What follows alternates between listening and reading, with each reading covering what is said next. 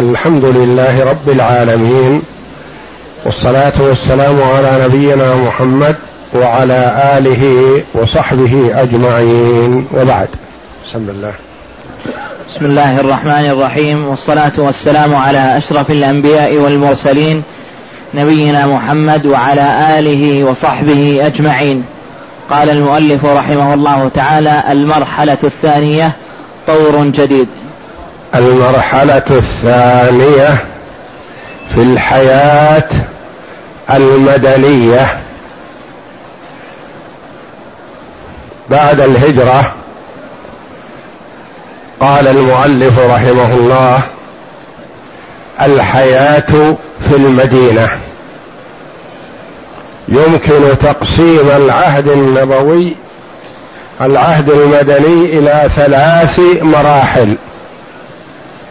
مرحله أثيرت فيها القلاقل والفتن وأقيمت فيها العراقيل. من الداخل وزحف فيها الأعداء إلى المدينة لاستئصال خضرائها من الخارج يعني حرب من الداخل المنافقين والكفار من اليهود ومن الخارج قبائل العرب. اثنين المرحلة الهدنة وهي هذه التي نحن بصددها. مرحلة الهدنة مع الزعامة الوثنية. المرحلة الثالثة مرحلة دخول الناس في دين الله أفواجا. هذا التقسيم أورده المؤلف رحمه الله في صفحة 124 من هذه الطبعة. المرحلة الأولى المشاكل مع اليهود والمشركين والمنافقين. المرحلة الثانية مرحلة الهدنة مع كفار قريش ومن دخل في عهدهم. ما هذه المرحلة الثانية؟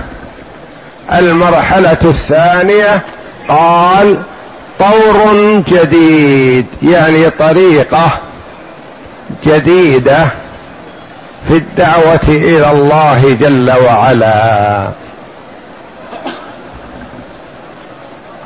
وأول ما يبدأ به الدعوة إلى الله جل وعلا لأن الهدف هو عبادة الله وحده لا شريك له. وهذا يحصل بالدعوة والإقناع. فإن وقف واقف في طريق الدعوة إلى الله جل وعلا فيقاتل ويحارب. لكن إذا تيسر إقناع الناس بالدعوة فهذا هو الأول وهو وصية النبي صلى الله عليه وسلم لقواده حين يبعثهم يدعو يدعون الناس إلى توحيد الله. فإن استجابوا فهذا هو المقصد وهو الهدف وهو المرغوب فيه أن يعبد الله وحده لا شريك له. لكن في المرحلة الأولى كانت الحروب والقتال. ما كان الناس يسمعون الدعوة إلى الله ولا يريدونها. يحاربون ويقاتلون فجند النبي صلى الله عليه وسلم نفسه ومن معه من المسلمين لقتال الأعداء الواقفين في وجه الدعوة إلى الله. في الطور الثاني والمرحله الثانية من الحياة المدنية كفي النبي صلى الله عليه وسلم جبهة عظيمة من جباه الشر وهي كفار قريش ومن معهم حصلت الهدنة فانكسرت شوكة المشركين عموما لأن الزعامة لكفار قريش. وكفار قريش توقفوا عن القتال. حصلت الهدنة. فانكسرت شوكة القبائل العربية الكافرة حول المدينة. وبقي شوكة هي اليهود في خيبر وما حولها.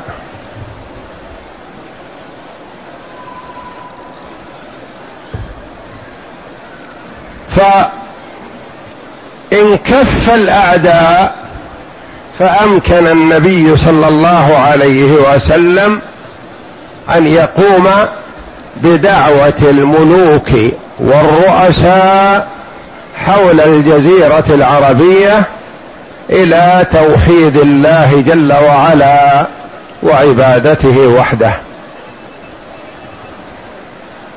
فبدأ بذلك صلى الله عليه وسلم مع قتاله لليهود حيث أنهم لا يهدؤون ولا ينفكون وهم من الجبن والضعف ما يستطيعون المجابهة وإنما يحرضون بالخفاء يحرضون القبائل العربية لقتال النبي صلى الله عليه وسلم ويعيدونهم بأن يمدوهم بالسلاح والطعام.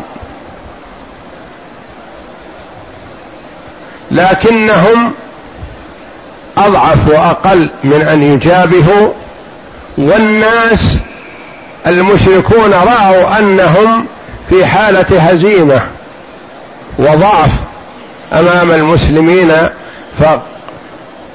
فكفي المسلمون شرهم بحمد الله. نعم. إن هدنة الحديبية كانت بداية طور جديد في حياة الإسلام والمسلمين. وسماها الله جل وعلا فتح. إنا فتحنا لك فتحا مبينا. نزلت هذه والنبي صلى الله عليه وسلم في طريقه راجع من الحديبية إلى المدينة.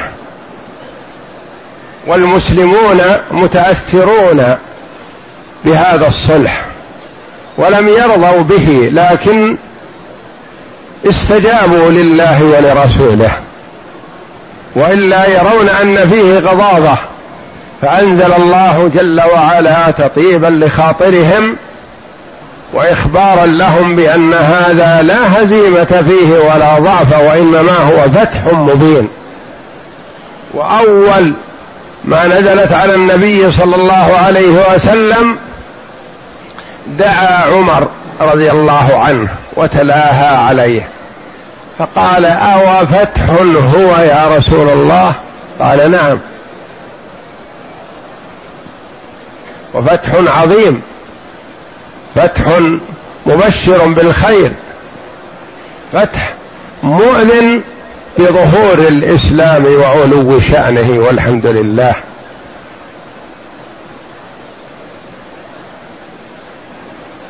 الجيش الإسلامي الذي مع النبي صلى الله عليه وسلم في عمرة الحديبية ما بين ألف وأربعمائة وألف وخمسمائة. مع حرص كل كل من يستطيع الخروج أن يخرج مع النبي صلى الله عليه وسلم لأنها فرصة خروجه صلى الله عليه وسلم للعمرة. ما بين 1400 و 1500 في السنة السادسة من الهجرة.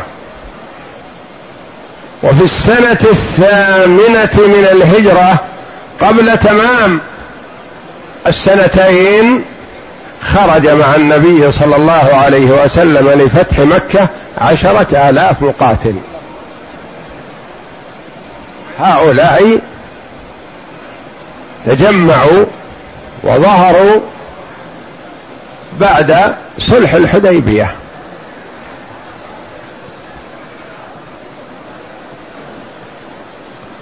الحصيلة الأولى 1400 1500 وبعد أقل من سنتين عشرة آلاف. هذا الفتح العظيم. انكف الشر وبدأ النبي صلى الله عليه وسلم يدعو إلى الله ويرسل الدعاة إلى الله جل وعلا فاستجيب لهم. وجاءهم من خيار أهل مكة من جاء ممن كان محاربا للنبي صلى الله عليه وسلم في صلح الحديبية. جاء مسلما وخرج معه مجاهدا في سبيل الله في فتح مكة.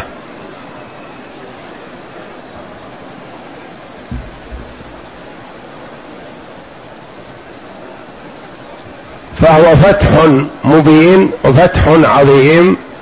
انتشر فيه الإسلام وظهر له شأن. نعم.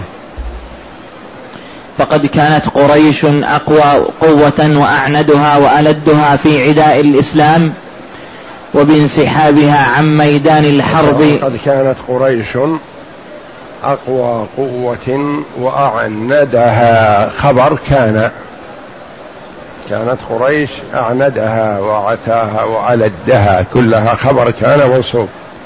فقد كانت قريش أقوى قوة وأعندها وألدها في عداء الإسلام وبانسحابها عن ميدان الحرب إلى رحاب الأمن والسلام انكسر أقوى جناح من أجنحة الأحزاب الثلاثة قريش انسحبت لا ولا مسلمة وإنما مصالحة.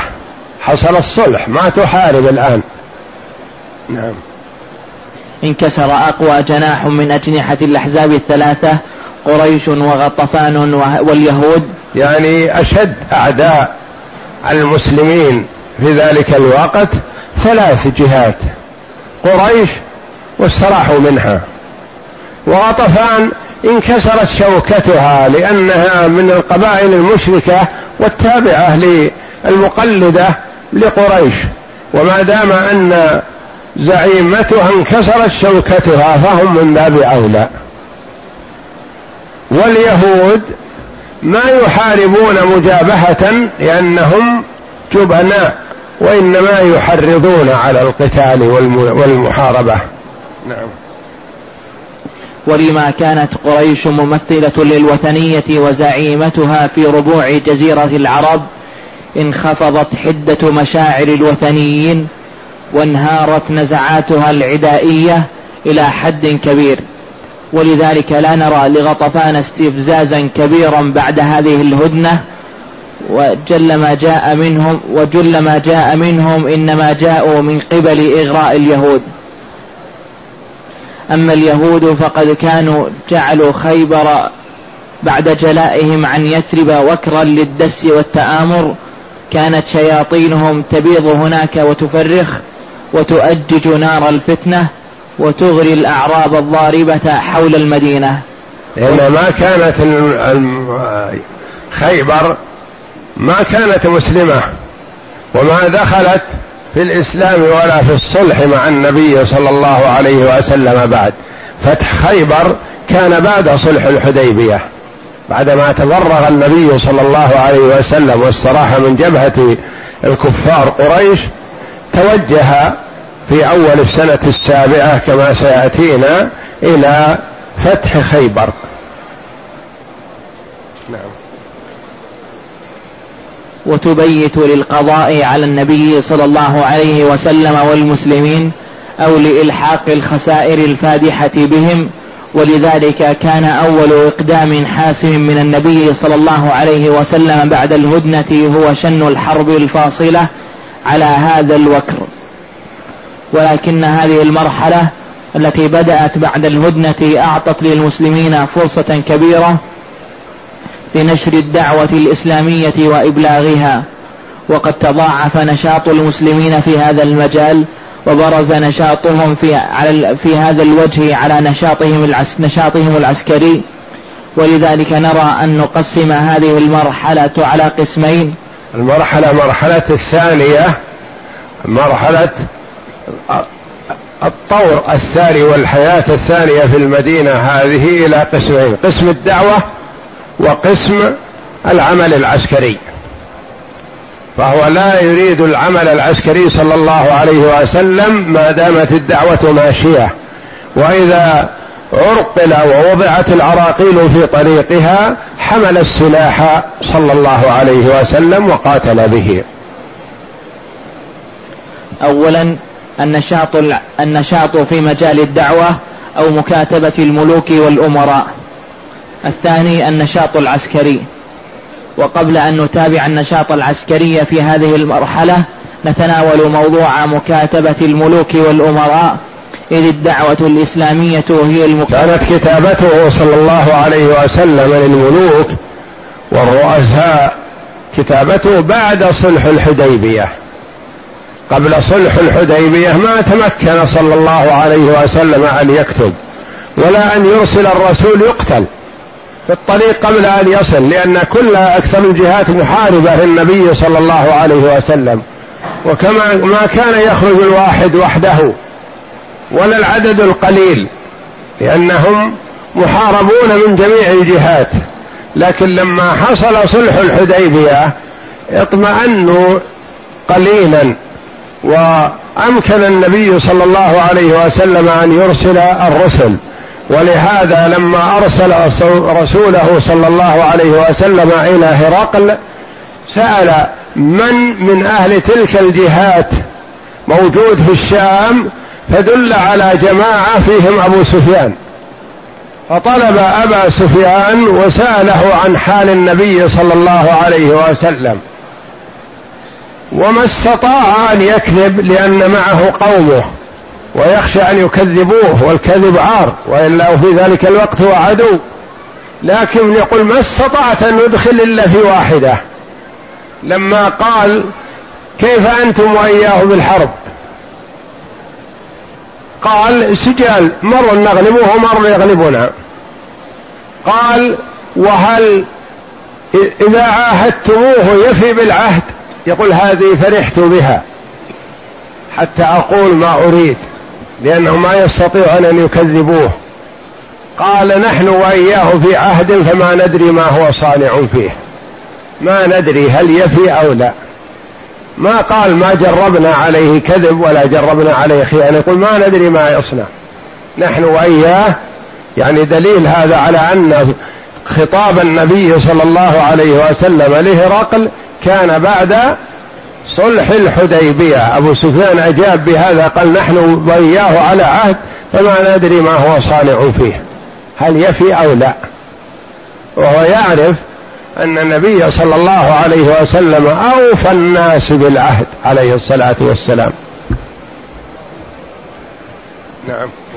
وقبل أن وقبل أن نتابع النشاط العسكري في هذه المرحلة نتناول موضوع مكاتبة الملوك والأمراء.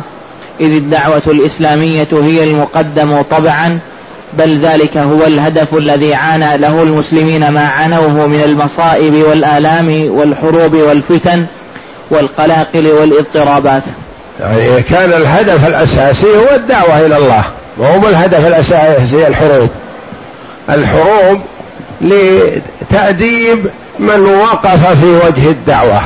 أما ما دامت الدعوة تسير فهو الهدف وهو المقصود.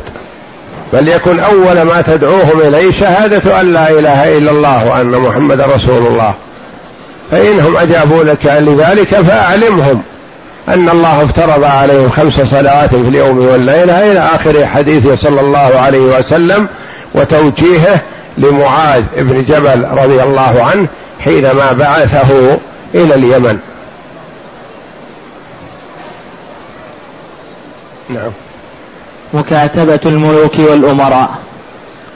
يرسل يتخير السفراء الأخيار وكل الصحابة خيار لكن الذي يستطيع أن يتخلص ويجيب ويعبر التعبير السديد اختارهم النبي صلى الله عليه وسلم رسل إلى الملوك والرؤساء.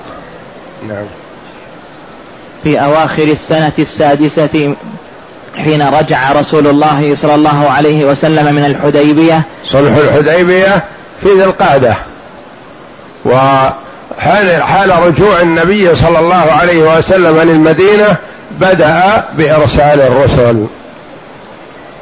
كتب إلى الملوك يدعوهم إلى الإسلام ولما أراد أن يكتب إلى هؤلاء الملوك قيل له إنهم لا يقبلون لا يقبلون إلا وعليه خاتم. فاتخذ النبي صلى الله عليه وسلم خاتما من فضة. نقشه محمد رسول الله. نقش الخاتم مكتوب عليه محمد رسول الله. يختم به صلى الله عليه وسلم. الكتابات والخطابات إذا أرسلها للملوك. وكان هذا النقش على ثلاثة أسطر. محمد سطر ورسول ورسول سطر والله سطر. هكذا كما هي في الكتاب محمد السطر الأول رسول السطر الثاني الله السطر الثالث. نعم.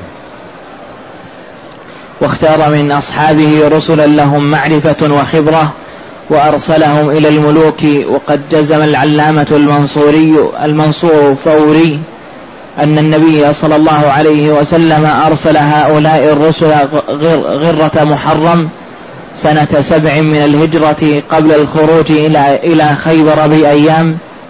وفيما يلي نصوص هذه الكتب وبعض ما تخ ما تمخضت عنه. يعني نتائجها أرسل إلى الحبشة وأرسل إلى الشام وأرسل إلى كسرى وأرسل إلى مصر. منهم من أجاب إجابة حسنة وأعلن إسلامه وأسلم كالنجاشي الذي صلى عليه النبي صلى الله عليه وسلم لما مات صلاة الغائب. ومنهم من أجاب ولم يسلم أجاب النبي صلى الله عليه وسلم ورد عليه وأرسل له هدية كالمقوقس ولم ينقل عنه أنه أسلم. ملك مصر. ومنهم من رد ردا شنيعا وقطع كتاب النبي صلى الله عليه وسلم فدعا له عليه النبي صلى الله عليه وسلم فشتت الله ملكه. نعم. الأول الكتاب إلى النجاشي ملك الحبشة وهذا النجاشي اسمه أصبحة بن الأبجر كتب إليه النبي صلى الله عليه وسلم مع عمرو بن أمية الضمري. في آخر سنة ست أو في المحرم سنة سبع من الهجرة. يعني في آخر سنة ستة وفي أول سنة سبع. لأنه بعد رجوعه إلى المدينة صلى الله عليه وسلم كتب الكتابات لهؤلاء. نعم. وقد ذكر الطبري نص الكتاب ولكن النظر الدقيق في ذلك النص يفيد أنه ليس بنص الكتاب الذي كتبه صلى الله عليه وسلم بعد الحديبية بل لعله نص كتاب بعثه مع جعفر. يعني أورد المؤرخون كتاب للنبي صلى الله عليه وسلم وأوردوا كتاب آخر. كتاب الأول فيه الوصية بالمهاجرين الذين هاجروا من مكة إلى الحبشة وكتاب فيه الدعوة إلى الله جل وعلا وفيه آية من القرآن. قل يا أهل الكتاب يا أهل الكتاب تعالوا إلى كلمة سواء بيننا وبينكم. فيستنتج المؤلف يقول لعل الكتاب الأول الخالي من الآية كان بمثابة التوصية للنجاشي بإكرام جعفر ابن أبي طالب رضي الله عنه ومن هاجر معه من مكة إلى المدينة قبل هجرة النبي صلى من مكة إلى الحبشة قبل هجرة النبي صلى الله عليه وسلم إلى المدينة. ثم الكتاب الآخر الذي مع عمرو بن أمية الضمري كان بعد صلح الحديبية في الدعوة إلى الله. الأول في الوصية بالصحابة رضي الله عنهم والثاني بالدعوة إلى الله جل وعلا وطلب من النجاشي أن يبعث له جعفر بن أبي طالب ومن معه من الصحابة رضي الله عنهم يرسلهم إلى النبي إليه صلى الله عليه وسلم في المدينة. نعم. بل لعله نص كتاب بعثه مع جعفر حين خرجه وأصحابه مهاجرين إلى الحبشة في العهد المكي فقد ورد في آخر الكتاب ذكر هؤلاء المهاجرين بهذا اللفظ. وقد بعثت إليكم ابن عمي جعفر ومعه نفر من المسلمين فإذا جاءك فأقرهم ودع التجبر. وقرهم يعني قدم لهم القرى أكرمهم. نعم. وروى البيهقي عن عن ابن إسحاق نص كتاب كتبه النبي صلى الله عليه وسلم إلى النجاشي وهو هذا هذا كتاب من محمد النبي إلى النجاشي الأصحم عظيم الحبشة سلام على من اتبع الهدى وآمن سلام على من اتبع الهدى وهكذا ينبغي في الكتابات للكفار. أن لا يقال سلام عليكم ولا يسلم عليهم وإنما يسلم على من اتبع الهدى. من اتبع الهدى يستحق أن يسلم عليه ومن لا فلا. نعم. سلام على من اتبع الهدى وآمن بالله ورسوله وأشهد أن لا إله إلا الله وحده لا شريك له لم يتخذ صاحبة ولا ولدا وأن محمدا عبده ورسوله وأدعوك بدعاية الإسلام فإني رسوله فأسلم تسلم. يا أهل الكتاب تعالوا إلى كلمة سواء بيننا وبينكم ألا نعبد إلا الله ولا نشرك به شيئا ولا يتخذ بعضنا بعضا اربابا من دون الله فإن تولوا فقولوا اشهدوا بانا مسلمون. هذه آية آل عمران. نعم. فإن أبيت فإنما عليك إثم النصارى من قومك.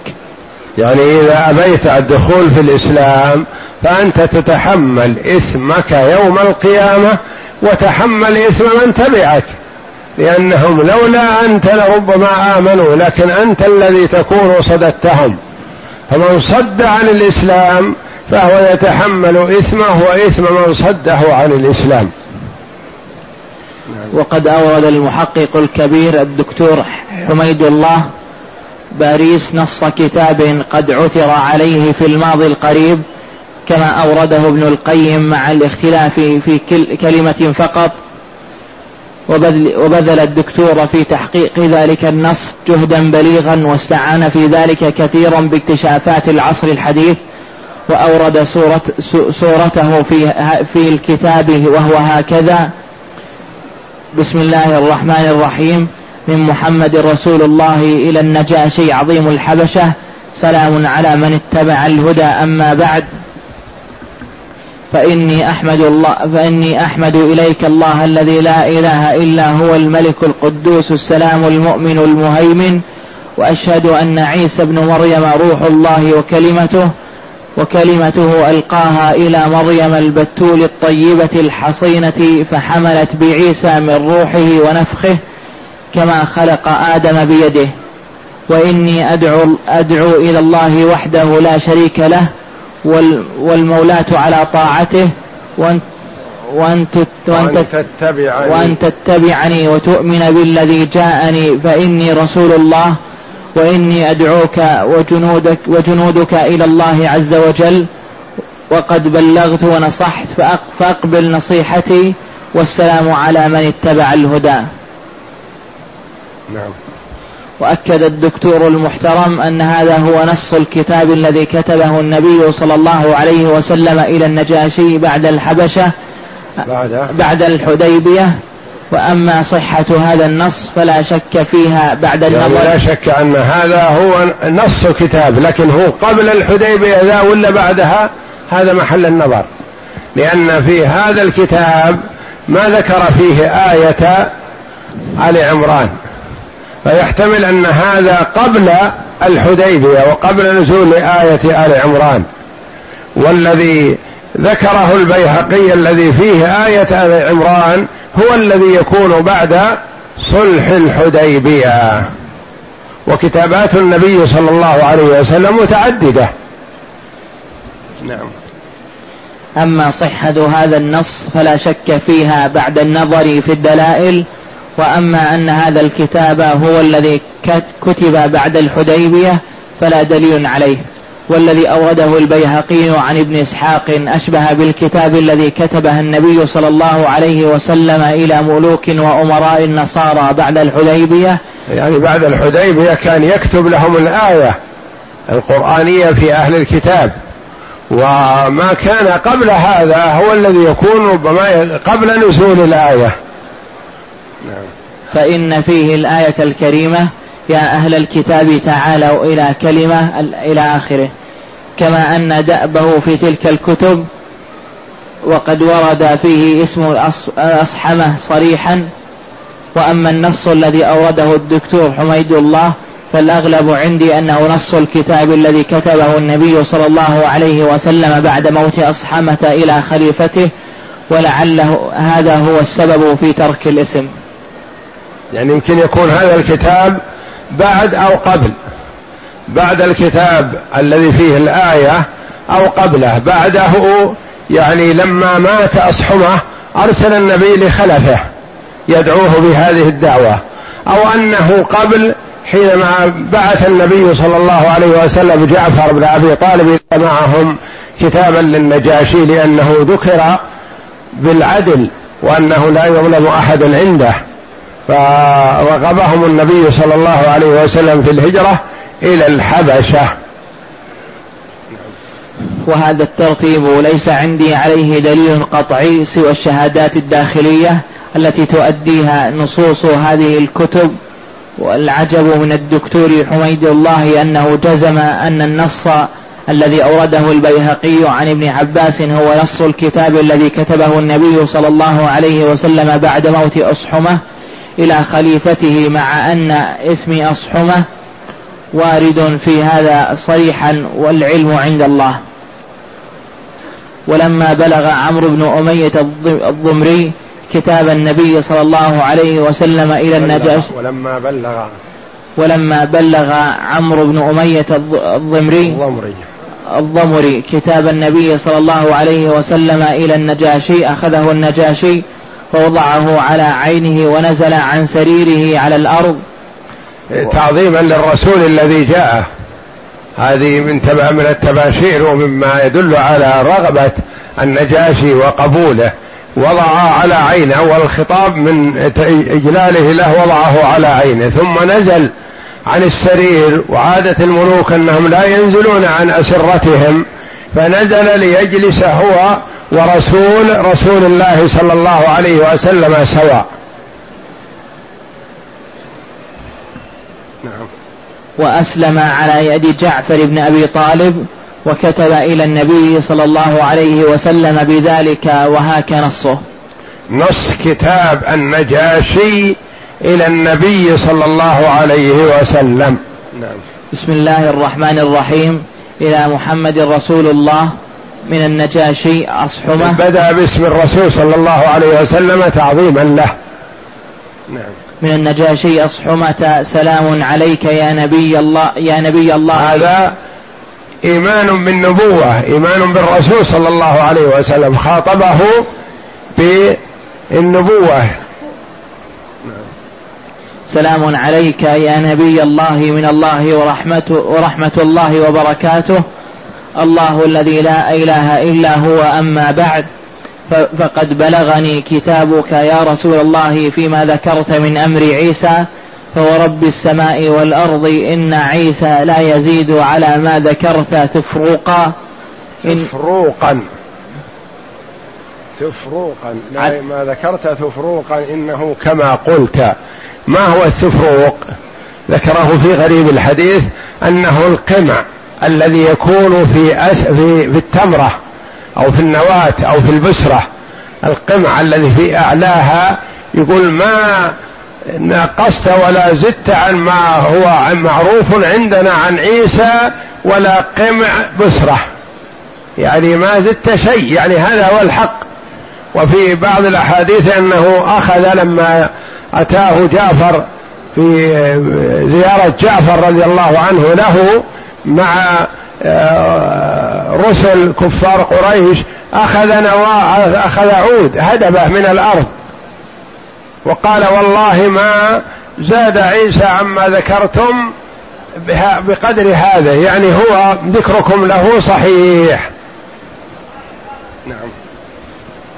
إن عيسى لا يزيد على ما ذكرت ثفروقا إنه كما قلت وقد عرفنا ما بعثت بها إلينا وقد قضينا ابن عمك وأصحابك فأشهد أنك رسول الله صادقا مصدقا وقد بايعتك وبايعت ابن, عمك وأسلمت على يده لله رب العالمين. وكان النبي صلى الله عليه وسلم قد طلب من النجاشي أن يرسل جعفرا ومن معه من مهاجر الحبشة فأرسلهم في سفينتين مع عمرو بن أمية الضمري الضمري. الضمري. فقدم بهم على النبي صلى الله عليه وسلم وهو بخيبر. يعني أركبهم البحر في سفينتين ونزلوا في الساحل وجاءوا إلى النبي صلى الله عليه وسلم وهو في خيبر وقسم لهم صلى الله عليه وسلم من غنائم خيبر. اعتبرهم حاضرين القتال والجهاد. نعم.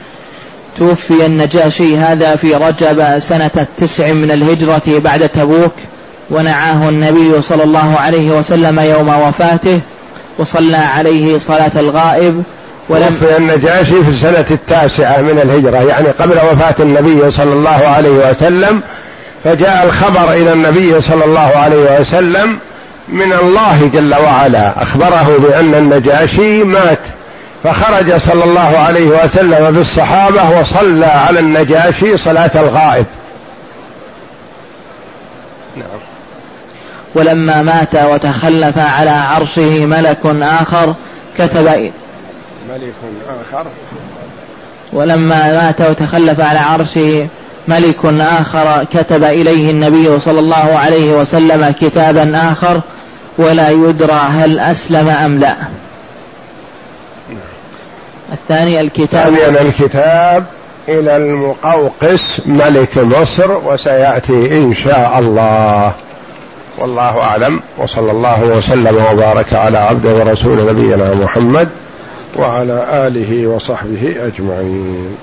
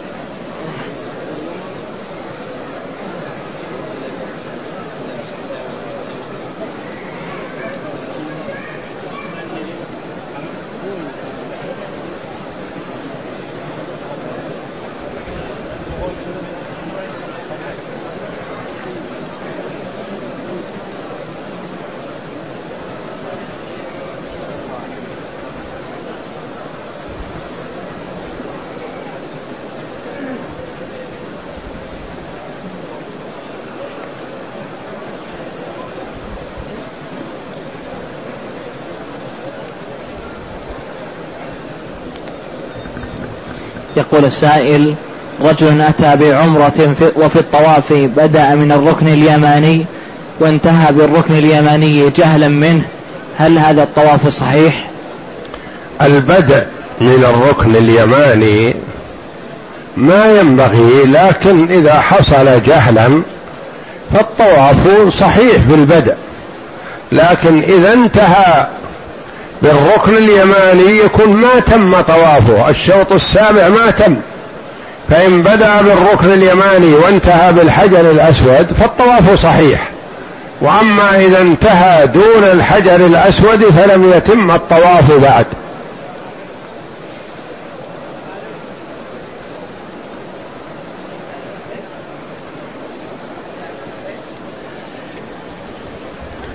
يقول السائل فعلت عمرة ولم أصلي الركعتين خلف المقام. ما حكم الركعتين إذا صليتها بعد العمرة؟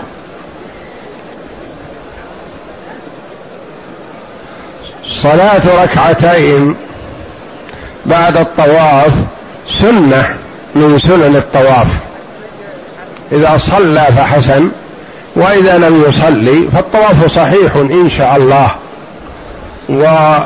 ولو صلاها بعد السعي أو بعد التحلل من العمرة فلا بأس لا يفوت وقتها والحمد لله.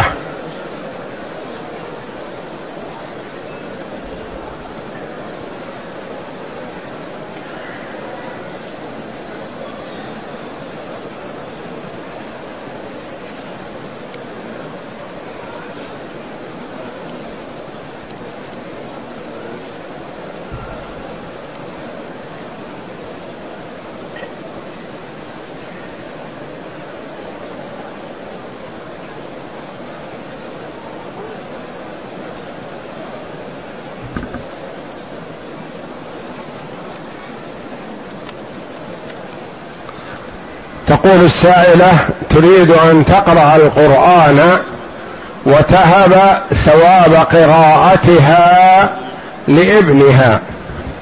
فهل يجوز؟ هذا محل خلاف بين العلماء رحمهم الله. بعض العلماء أجاز ذلك لأن هذا عمل قربة وللعامل أن يهب ثوابه لمن شاء. آخرون قالوا القراءة وهبة ثوابها ما ورد عن النبي صلى الله عليه وسلم. وينبغي للإنسان أن يتقيد بما ورد عن النبي صلى الله عليه وسلم. الحج عن الغير وارد لكن ما وردت الصلاة عن الغير. وما ورد هبة ثواب القراءة فمنعوا من ذلك. فالاولى في مثل هذه الأمور الخلافية أن يطمع الرجل والمرأة في الشيء الذي لا خلاف فيه الإكثار من الدعاء. الدعاء نافع بإذن الله وذلك معروف. فقوله صلى الله عليه وسلم إذا مات ابن آدم انقطع لماله إلا من ثلاث وذكر منها ولد صالح يدعو له. ودعاء المسلمين في صلاة الجنازة للميت وللأموات عموما. اللهم اغفر لحينا وميتنا وصغيرنا وكبيرنا ثم يخص الميت الحاضر بالدعاء. فالدعاء نافع بإذن الله فيجتهد في الدعاء ويجتهد فيما ورد من القرب. الصدقة عن الميت وارده جاء سعد إلى النبي صلى الله عليه وسلم فقال يا رسول الله إن أمي افتلتت نفسها وأظنها لو تكلمت تصدقت فهل ينفعها إن تصدقت عنها قال النبي صلى الله عليه وسلم نعم ينفعها فجاء أن سعد حفر بئرا للشرب وقال هذا عن أم سعد رضي الله عنه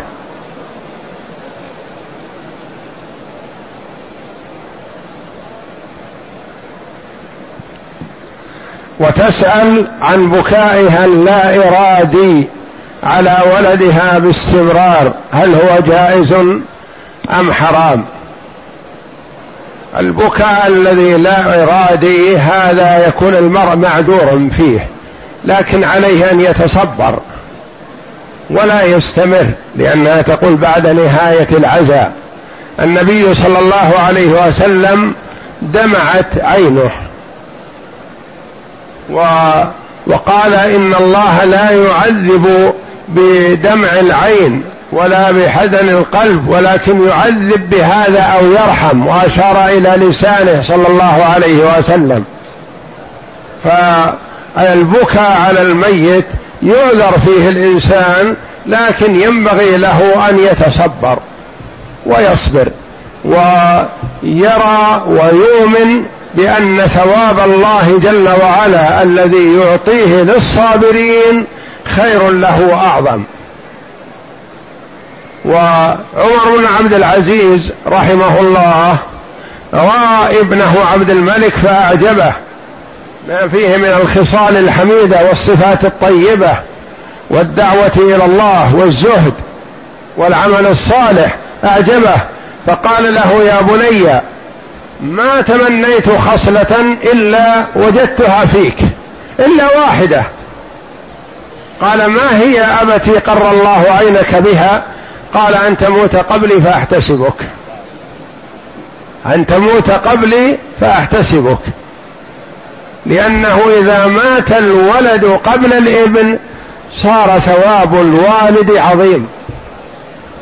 وإذا مات الوالد قبل الإبن وصبر الإبن صار الثواب للابن فهذا عمر بن عبد العزيز رحمه الله الذي يلحقه السلف بخلافة الخلفاء الراشدين رضي الله عنهم يقول أن تموت قبلي فأحتسبك. فاستجاب الله دعاء الأب ومات عبد الملك أولا ثم مات أبوه. فاحتسبه رضي الله عنه وأرضاه.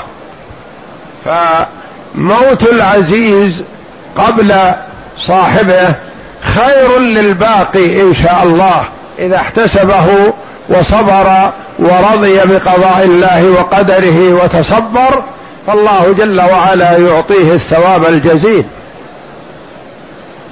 ويبني لعبده بيتا في الجنة كما جاء في الحديث أن الله جل وعلا يقول لملائكته يا ملائكتي قبضتم روح ولد عبدي؟ فيقولون نعم.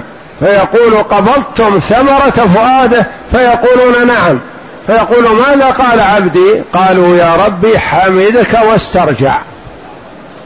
حمدك واسترجع يعني قال إنا لله وإنا إليه راجعون. وحمد الله قال الحمد لله. قال الله تعالى ابنوا لعبدي بيتا في الجنة وسموه بيت الحمد.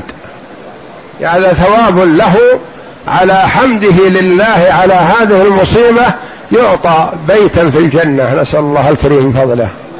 فعلى المؤمن أن يصبر ويحتسب إذا ابتلي بمصيبة والله جل وعلا يقول في محكم كتابه إنما يوفى الصابرون أجرهم بغير حساب.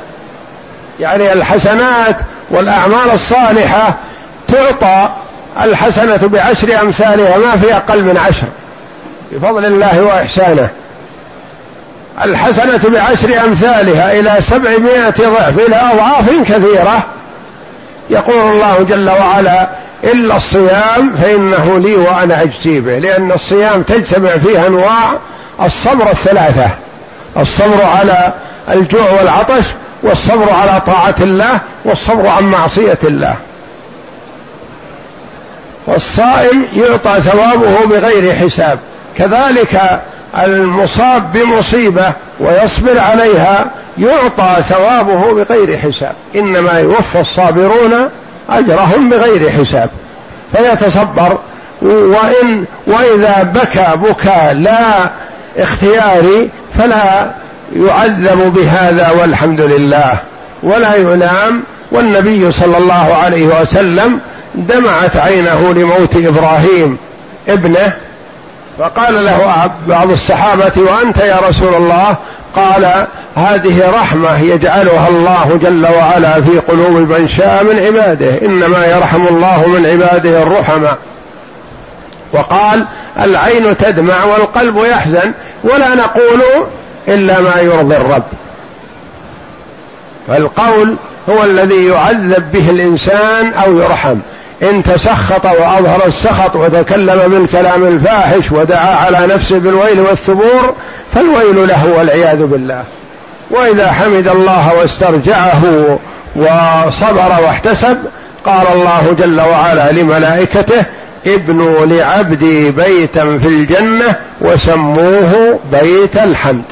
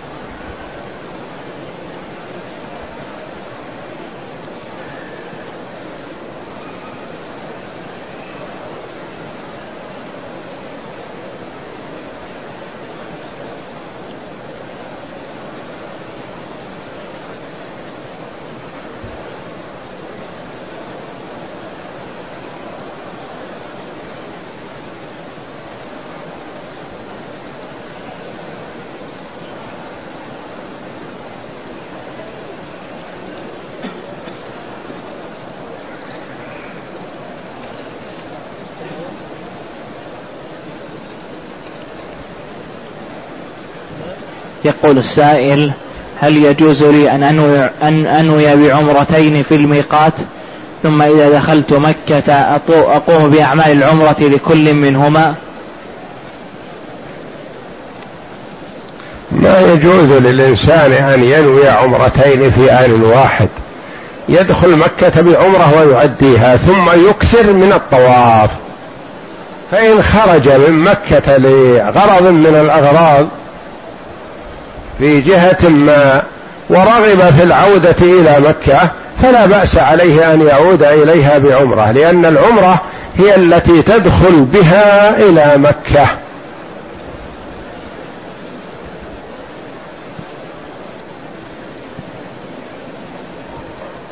يقول السائل هل النجاشي صحابي أم من كبار التابعين؟ الصحابي هو من رأى النبي صلى الله عليه وسلم مؤمنا به ومات على ذلك. والصحابي والنجاشي هذا ما ينطبق عليه هذا لأنه ما رأى النبي صلى الله عليه وسلم. وفيه المخضرم الذي أدرك الإسلام وأدرك الجاهلية قبلها. هذا مخضرم ويكون صحابي ويكون تابعي ويكون غير ذلك. فالذي رأى النبي صلى الله عليه وسلم مؤمنا به ومات على ذلك يكون صحابي.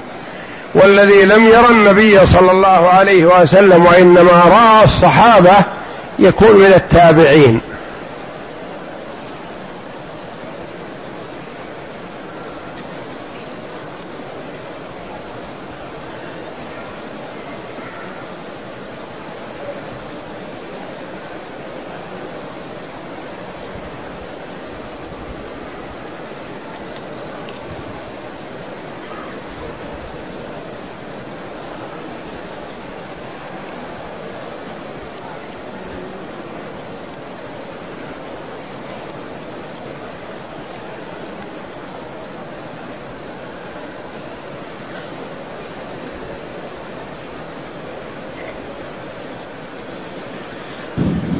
يقول السائل قرأت في بعض الفتاوى أن الحاج إذا استيقظ مريضا ولم يستطع إكمال مناسكه يأخذ حكم المحصر وإن أتم قبل يومين وأنتم قبل يومين قلتم خلاف ذلك. أنا يا أخي ما أخالف الشيخين رحمة الله عليهما. وإنما سئلت عن العمرة والعمرة لا تفوت. فمن دخل مكة وهو معتمرا فلا يقال محصرا لأنه مريض مثلا مريض في المستشفى يوم أو عشرة أيام أو خمسة عشر يوم متى ما خرج وقدر يطوف بالعربية. أنا قلت يطوف بالعربية أو يسعى أو محمولا على الأكتاف أو نحو ذلك. هذا في العمرة لأن العمرة لا تفوت. ويستمر وقتها بحمد الله. بخلاف الحاج فدخل مكة حاجا أو دخل مكة محرما بالحج. ثم وصل إلى مكة وطاف طواف القدوم لكن ما استطاع أن يصل إلى عرفة. وفاته يوم عرفة. هذا لا شك محصر. يعني يتحلل بعمرة. وإن لم يستطع فله طريقة أخرى مثلا ولكن فرق بين من دخل مكة معتمرا وعجز أو مرض ودخل مكة حاجا وعجز أو مرض. فهو إذا دخل معتمر بالإمكان أن يؤدي عمرته والحمد لله ولو بعد شهر أو أكثر من ذلك لأن زمن العمرة ما يفوت. بخلاف الحج فيفوت. النبي صلى الله عليه وسلم يقول الحج عرفة. إذا أدرك عرفة خلال 24 ساعة أدرك الحج وإلا فاته الحج. فإذا جاء حاجا ولم يستطع الوقوف بعرفة فاته الحج. فيكون محصرا. فإن كان قد اشترط فيتحلل ولا شيء عليه وإن كان لم يشترط فيتحل يهدي هدي ويتحلل. أو يتحلل بعمرة.